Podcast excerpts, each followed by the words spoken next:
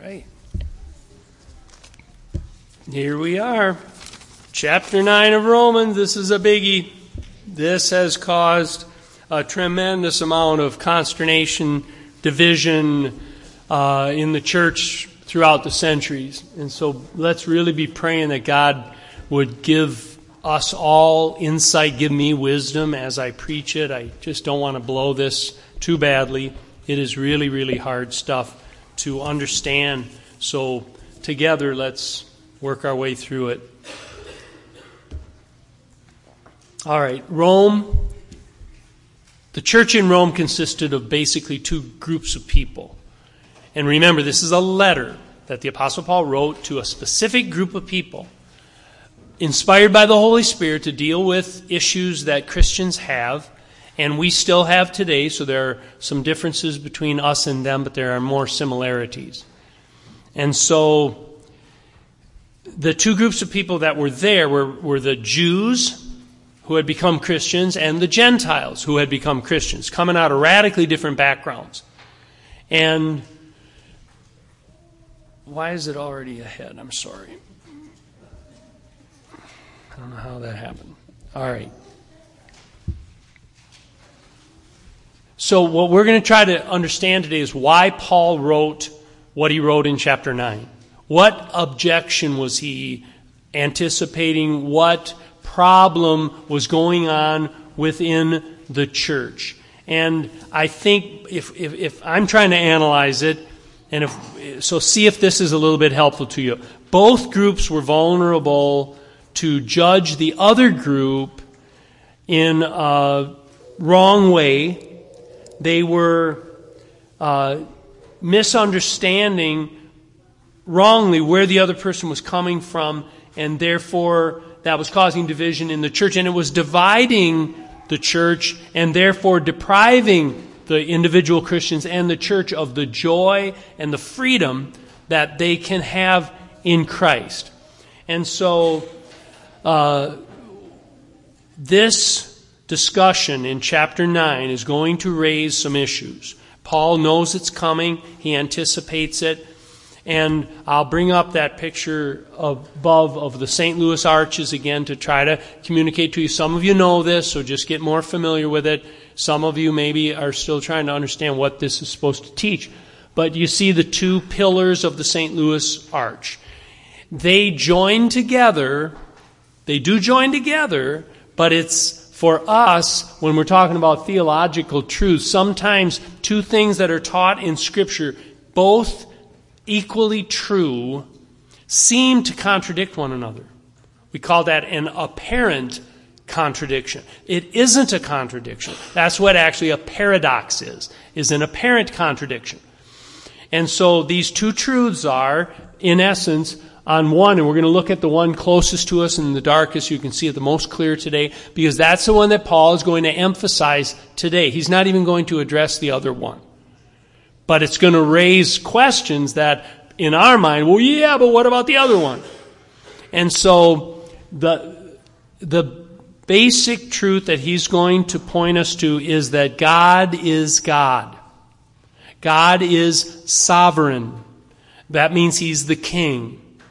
And that means that He is, and as we have already seen, He predetermines things. He knows everything. He's known us from the foundation of the world. Things that we've already studied in the book of Romans has pointed to God's sovereignty. That He predetermines the future. He plans it out. And, uh, having said that, we also know that the other truth is that we are responsible for our own decisions that we are uh, some people use the free will defense. They use the term free will. Man has free will. Um, that's a really, really technical. It's like an onion, and theologians throughout the centuries have peeled that onion back way further than I'm even able to follow them. And so when you start talking about free will and everything, just I think the main thing we have to understand is that God teaches that every single person is responsible for their own decisions, for their own sin, and therefore anything He gives us is just. However, what we're going to f- focus on today is the fact that God is sovereign. And next week, particularly, we're going to see Oh, but if this is all true, then what about this? And we're not going to go here. We're just going to give Paul's answer to the person who goes there and says, Yeah, but. And so hold that for next week. But we're going to get plenty, uh, we're going to get plenty close to it today in what we read in verses 1 through 13.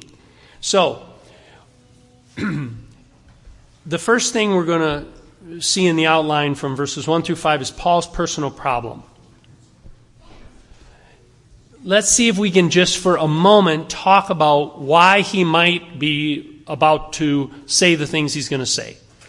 Now, the Jewish people, from their perspective, this gospel that Jesus has, that, that Paul has been teaching of salvation by God's grace through our faith. We just trust in Jesus. You don't have to become a Jew to become a Christian.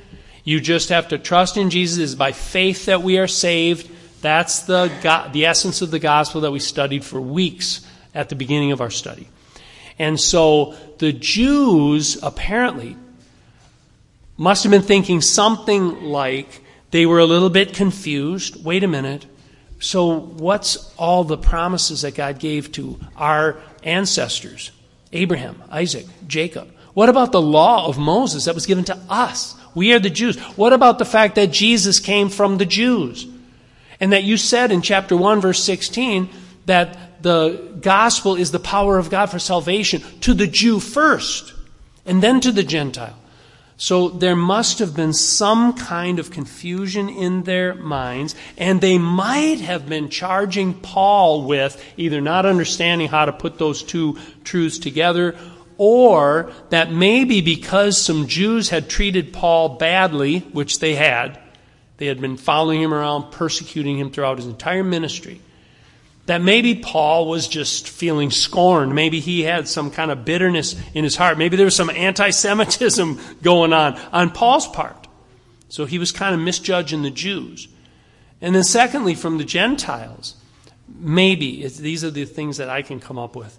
There may have been a lack of understanding or appreciation of the Jews because they're thinking, hey, the Jewish religion, Jesus came, you rejected him, that's all done away with. There's no value to it at all.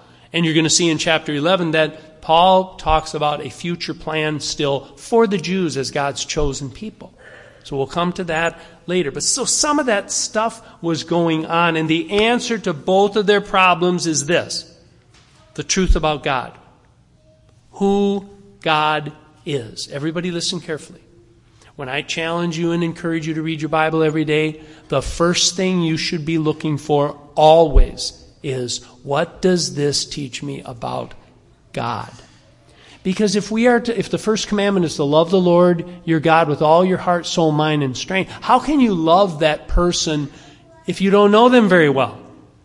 The reason we read our Bibles is to get to know God better. The reason I'm preaching is so that you get to know God better.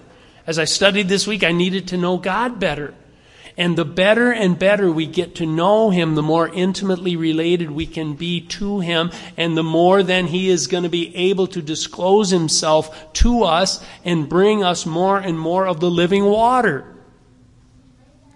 So that is what we're after.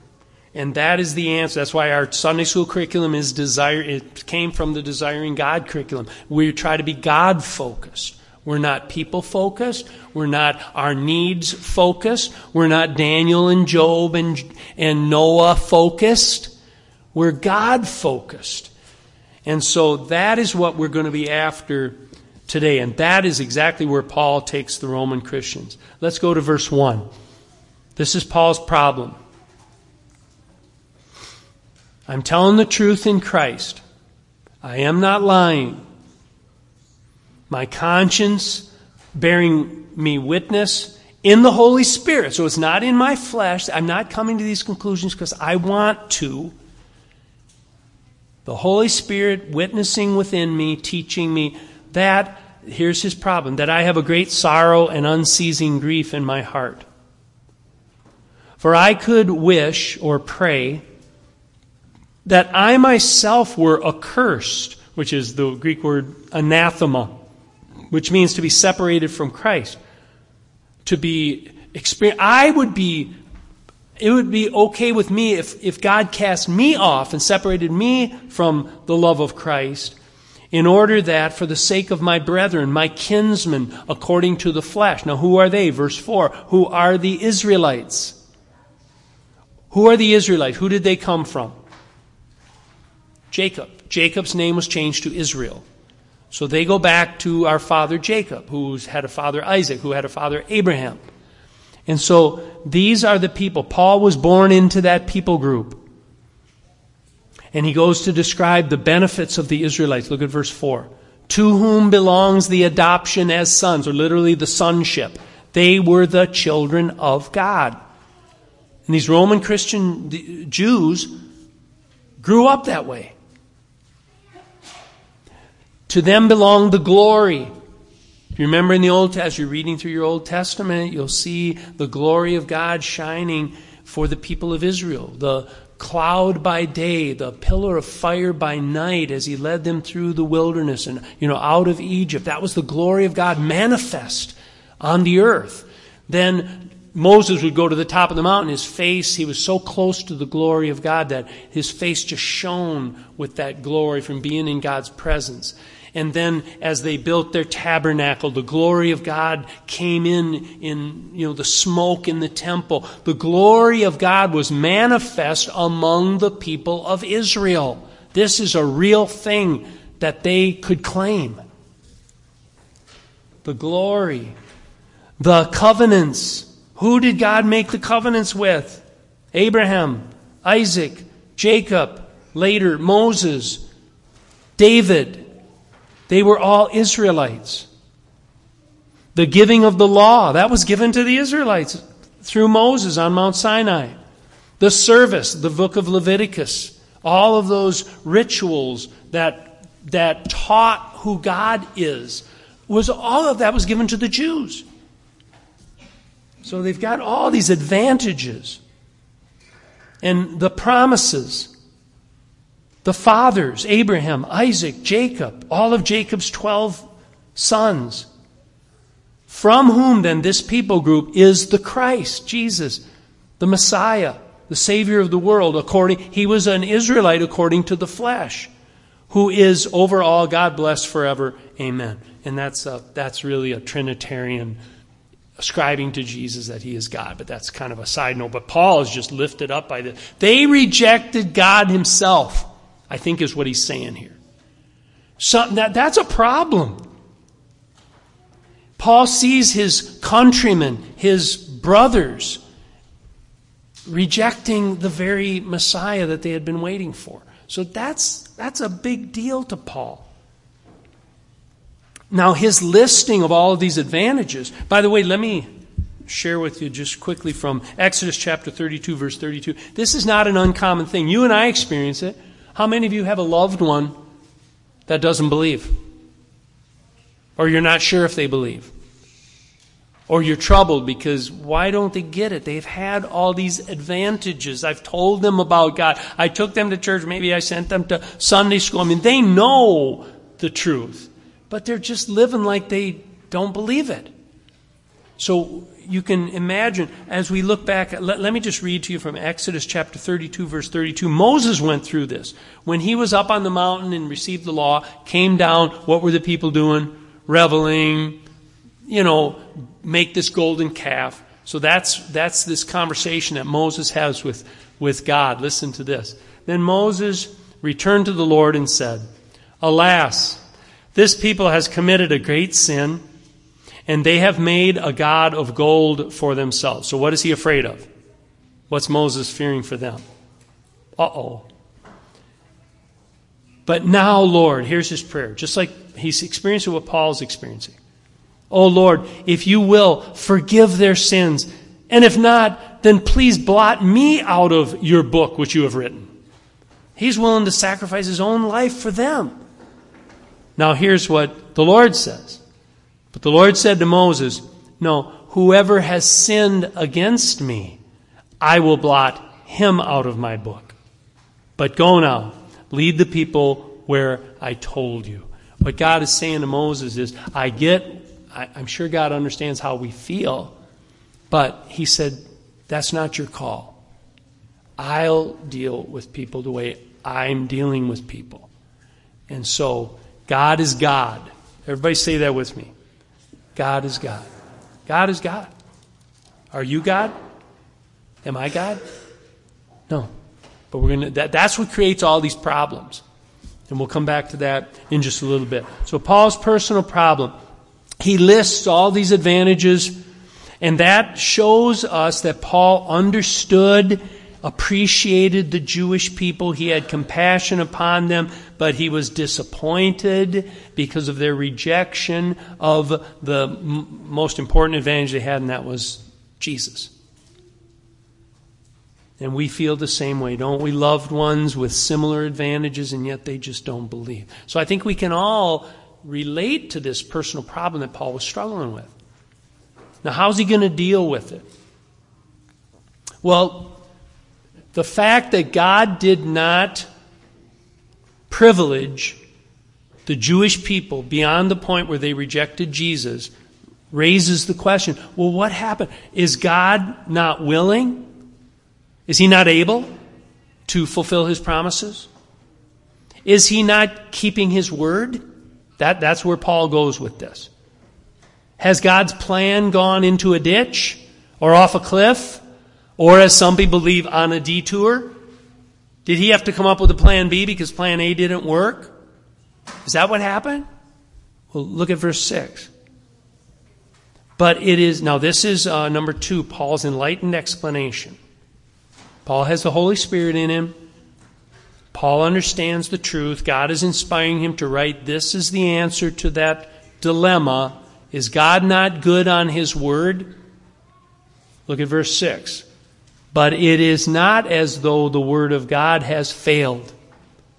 So, what's the answer to does God sometimes break his word? What's the answer? No. He can't.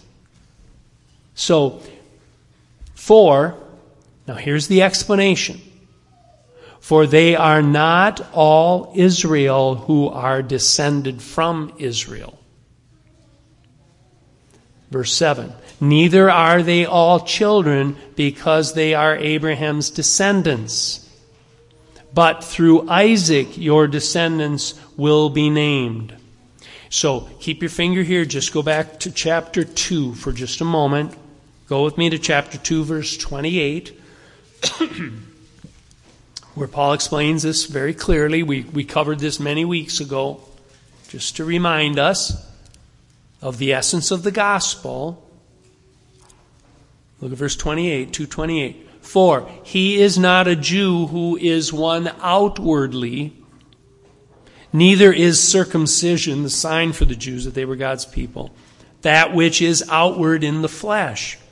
But a Jew is uh, but he is a Jew who is one inwardly. Circumcision is that which is of the heart. It's an inward spiritual uh, transact thing, thing that takes place by the Spirit, not by the letter, not outwardly.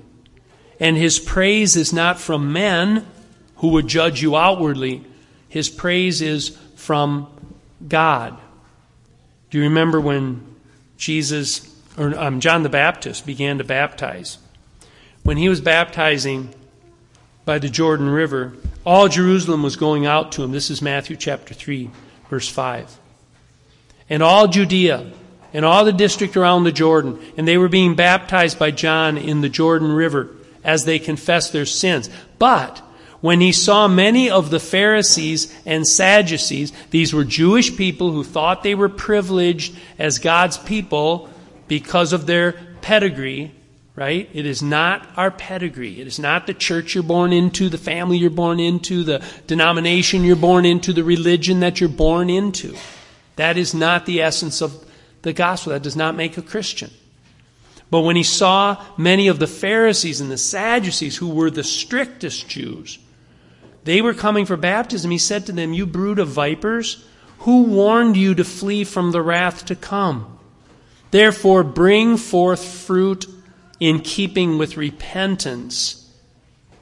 And do not suppose that you can say to yourselves, We have Abraham for our father.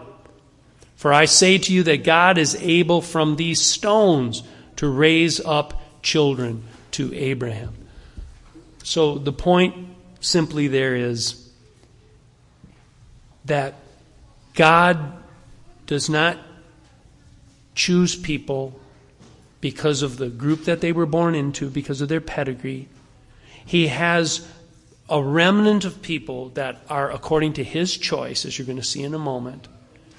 And that pattern we see uh, that God works that way and he performs his plan, we see that throughout Scripture. We see that a remnant is saved. There's a people within a people.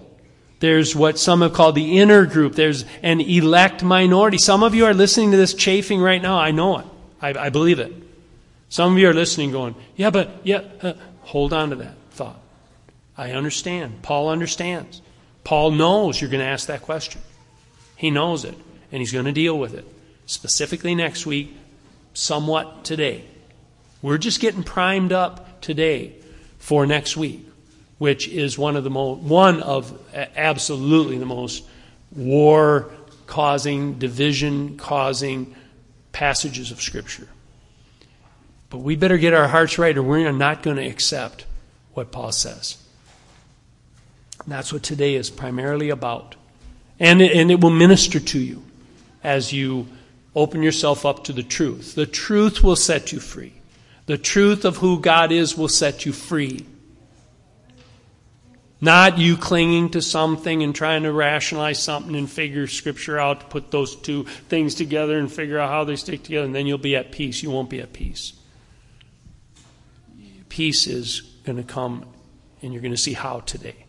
It's listening to God's Word and believing it. So, so let's continue. Uh, verse 7 Neither are they all children because they are Abraham's descendants, but through Isaac was Isaac Abraham's first son, firstborn son? No. Not born first chronologically. He was his firstborn son in that he chose him. God chose Isaac. It's not Ishmael. It's not any of Abraham's other children. He had many sons. But look at what Paul says through Isaac, your descendants will be named. So, against nature, this is how God works. Read the Old Testament and just, just see how God works. He takes, he rejects Ishmael, he takes Isaac, causes Sarah to be pregnant at the age of 90. against nature, against all probability, God makes it happen because it's God's plan. I know this is hard for some of you. I just sense some of you are like, and maybe you're mad, maybe you're scared. Just stick with me. This is so freeing once you start to grasp this and understand. So pray that God would just just open your heart and reveal this to you. So that's the explanation so far. It's not your pedigree. And then he expands, number three, he expands on his explanation in the next few verses. Look at verse 8 and 9. That is, it is not the children of the flesh who are children of God, but the children of the promise are regarded as his descendants or his seed. And so, underneath number three, letter A is God's promise. Did Abraham make a promise to God? Did it start with Abraham? Did Isaac make a promise to God? Did, did Jacob make a promise to God? What did God do to Abraham? Just, just read the Bible and see what this says about God. It's really hard to accept, but it's true. When Abraham made his promise, when, when God made his promise and his covenant with Abraham, Abraham, he put Abraham into what? A deep sleep. He was just laying there. God cut the covenant. God made the covenant. God cannot break his end of the covenant, although we can. Uh, where there are many words, transgression is unavoidable. This type of discussion just raises all kinds of issues and questions. So let's just focus on what it says here. It is because of God's promise that The true children of God are regarded as his descendants. For this is a word of promise. At this time I will come, and Sarah will bear a son. That's a promise that God made. Now look at verse 10 and 11. And not only this, but there was Rebekah also. When she had conceived, tw- so that's Isaac's wife, Rebekah. She conceived twins by Isaac, one man, our father Isaac. For though the twins, Esau and Jacob, were not yet even born and had, now watch this, this is an important thing to understand. This is Paul's point. They, even though the twins had not done anything good or bad, it's not based on your pedigree and it's not based on our performance. That God looked forward in time and said, Oh, Tim's such a nice guy and he, he was, you know, he's a bonehead in some ways, but he's still a pretty darn good guy. And at the age of 28, he's going to believe in me, so therefore I'll choose him. That's not what happened. It is before they were born. His whole point is it, they had no chance to perform. It was nothing that they had. No merit in the case of Esau, I mean Jacob, and no demerit in the case of, of Esau, as we're going to see in the next few verses. It's not based upon what we do. And therefore, I've called this God's purpose, because that word shows up at the end of verse 11.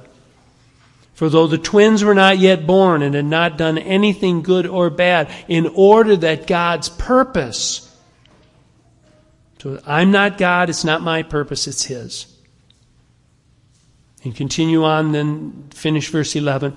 According to His choice, his choice, that it might stand, not because of works, not my performance, but because of him who calls. And so let her see I have a God's choice, God's calling.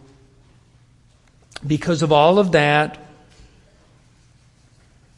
it was said to her, the older will serve the younger. That, that, that's not the way it normally goes.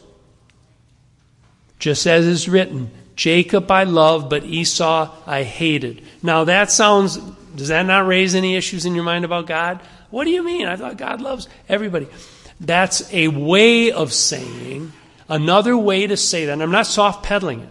I'm just saying that it is a way to, just as Jesus said, in order to follow me, you have to do what to your mom and dad? Hate them. Unless you hate your mother and your father and your ch- well what does he mean by that does he mean we're not supposed to love them that's not what he means he mean it's a matter of choice who are you going to choose first over the other one so another th- you could substitute in him jacob i chose but esau i rejected. That that would be closer to the meaning here. Esau was not the object of god's promise his purpose his choice and his calling. And the expositor's Bible commentary said God's love for Jacob, then his love for him, you must see that in the, in the framework of election, what God's doing as he's choosing people to bring Jesus into the world through. Rather than explained by some worthiness that was, he didn't love Jacob because Jacob was a nice guy or a better guy. Jacob was a deceiver. Jacob was a punk a lot of times as you read about him, isn't he? I mean, he does some really nasty things. But that's not why God chose him. God just chose him. Oh man, I can just feel it. Some of you aren't liking this at all. And this is why. Now listen carefully. We'll try to get this real personal real helpful. This seems wrong. This one pillar of the St. Louis Arches of theology, this one pillar of God's sovereignty, God's predestination, God's choice, God's purpose, God's plan, God's call. All of that seems unfair, doesn't it? It seems wrong. Paul knows you're thinking that because he's going to ask that very question in what we study next week because we question when, when things aren't the way we think they should be, we question God's justice and His goodness and His wisdom. And the reason is this. We look, first of all, as a human being, I'm going to just try to explain what I think is going on. Why you're, some of you are going, I don't like this, I hate this. Or, that doesn't make any sense at all. That's not the God I thought I knew. The reason is because we start uh, outward. We start horizontal and we start outward. We look at our circumstances and we say, uh, and then we look inward. That makes me feel really bad. That makes me feel disappointed. Why is God doing? I thought God promised to protect me, and then this bad thing happened. Or I thought God would always uh, take care of me, and here I am broke again. Or we look at our circumstances, that causes us to be uncomfortable inside, and then we begin to go upward toward God, and we begin to make God in either our image or according to our desires. That's the way we start. That's our problem. That's their problem. That's what Paul is trying to address by teaching accurately who God is. And he's defending God. He's saying God does not break his promises. The reason Israel, this whole time, now all of a sudden they're rejecting Jesus, there's a reason for that in God's plan. And he's bringing the Gentiles in now. So it's all part of God's perfect plan of redemption. But when we're experiencing it, that's very, very hard to accept. And so our natural tendency is to begin with us. Bill Still wrote, that Scottish preacher who died back in the 90s, he wrote this It is God who made us and not we ourselves. Therefore, we must start from God. Even if what we learn, now listen to this as you're reading Romans chapter 9. Listen to this. We must start from God, which is what Paul is explaining. Even if what we learn appears to our arrogant minds overbearing or dogmatic. We may say unjust, unfair, well, it is not. And we had better get accustomed to it. I love that. We better get accustomed to it. That's what this morning is about. Looking at the truth, letting the Holy Spirit reveal to you the truth, so that you can get accustomed to this. Because next week is going to be a lot harder. And he says, get accustomed to it since the things we are about to read in this amazing chapter are even more challenging than those we have read thus far. So, that's my prayer for you today is that if if there are some areas in your thinking about God that the word of God would shine light into that and it would just begin to clear things up. And therefore, what I'm praying for you is that you would embrace the truth about who God is. That God is God. And yes, God is good. But we are not God, and we have to let God be God. In all these questions that are going to be raised in your mind, we have to be before the Lord, we have to be prayerful. You know, fog, when you're up in the fog, you start getting into the fog where we're going today. Be prayerful humble, open. We don't need to be gracious toward God, He's gracious toward us. We need to be gracious toward each other. But I need to be prayerful. Pray, Lord, show me who you are. Humble, Lord, I don't know it all. And whatever you say about yourself, that's the truth. I'm going to accept it. You said it. I believe it. That settles it. Help me accept it. Help me obey it. Let God be God you know, visiting with a brother in Christ last night, happy over good news. You know, the, the horizontal looks pretty good right now. And but this brother confessed that while the I mean, it's one thing for us all, even, even if you theologically say, no, Tim, you are right, there it is, I believe it, I accept it. I, I think that's true. That's the right way to read this passage. even if you say that, when things horizontally go awry, your faith is going to get rocked.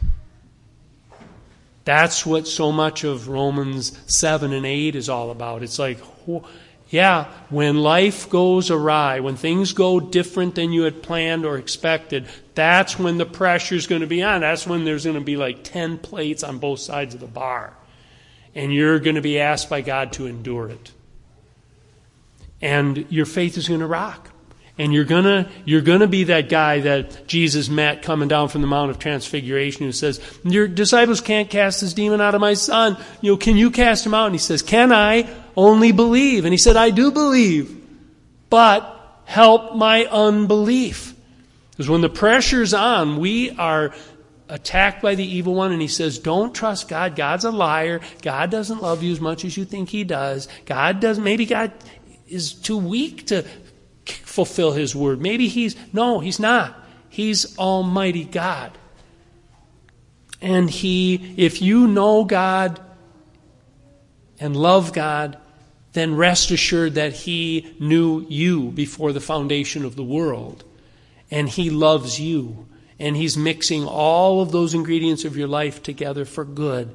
And he's using them to shape you into a, into a resemblance of Jesus is what He is doing in your life. And I have seen people in my own family, I've seen people when I experience it, when I come to this understanding of who God is, it brings peace. It just does. Not necessarily when you're right in it, it might take a while of processing. But it will bring you such a peace. You will begin to, to forget the past. You'll be able to look at the past and say, things like, nothing's wasted. God was in that. God did that. God worked me through that. I thank God I'm not in that anymore. That's not me anymore. But you can forgive yourself a lot easier. You can accept the past without always go, oh, if I just would have made that shot in that game, we would have gone one level further in my turn. I know people that just live with those kinds of regrets. It's like, that was all God, part of God's plan. Just accept it. And I've seen such peace people experience when they just know God well enough to know He is God, they're not. And, and Job, we'll, we'll look at Job in depth next week. But Job just said, Whoa, the Lord gives, the Lord takes away. Blessed be the name of the Lord. So that faith in God is what's going to help us. It will strengthen your faith it will purify your faith when we're going through trials. He wants us to become more simple, more childlike in our faith. That's the key to freedom. That's the key to peace.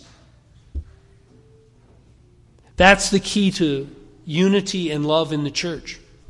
The better you get to know God, the better I get to know God, the more we just submit to Him in humble uh, acceptance of what he says about himself, that's what's going to create peace among us. So this week, I, I ask you, please, read your Bible every day.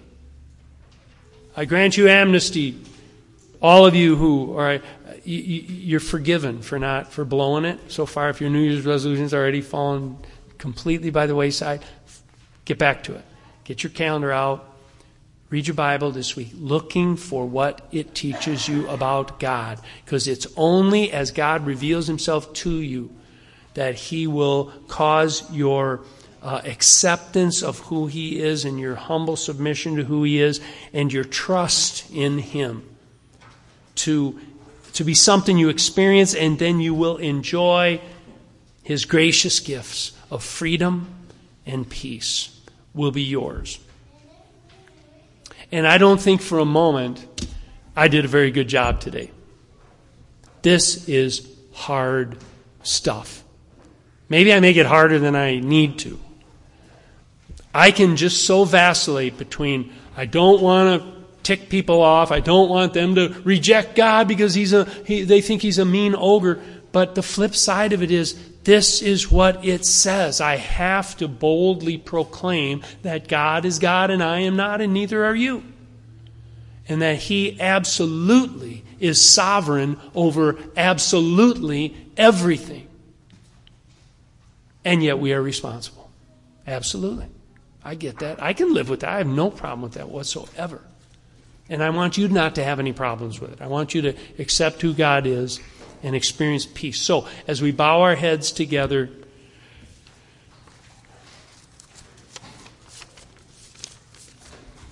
I pray, and I, and I want you to pray, that whatever God was revealing about Himself in Romans 9, these verses, so that Paul thought this is the most important thing I can write to answer the question Does God break his word? No, he doesn't. Does God do things in ways we don't understand? Yes, a lot. Trust him. God is God. Humble yourselves now before the mighty hand of God, and he will exalt you at the proper time, casting all your anxieties upon him because he cares for you. So let's pray.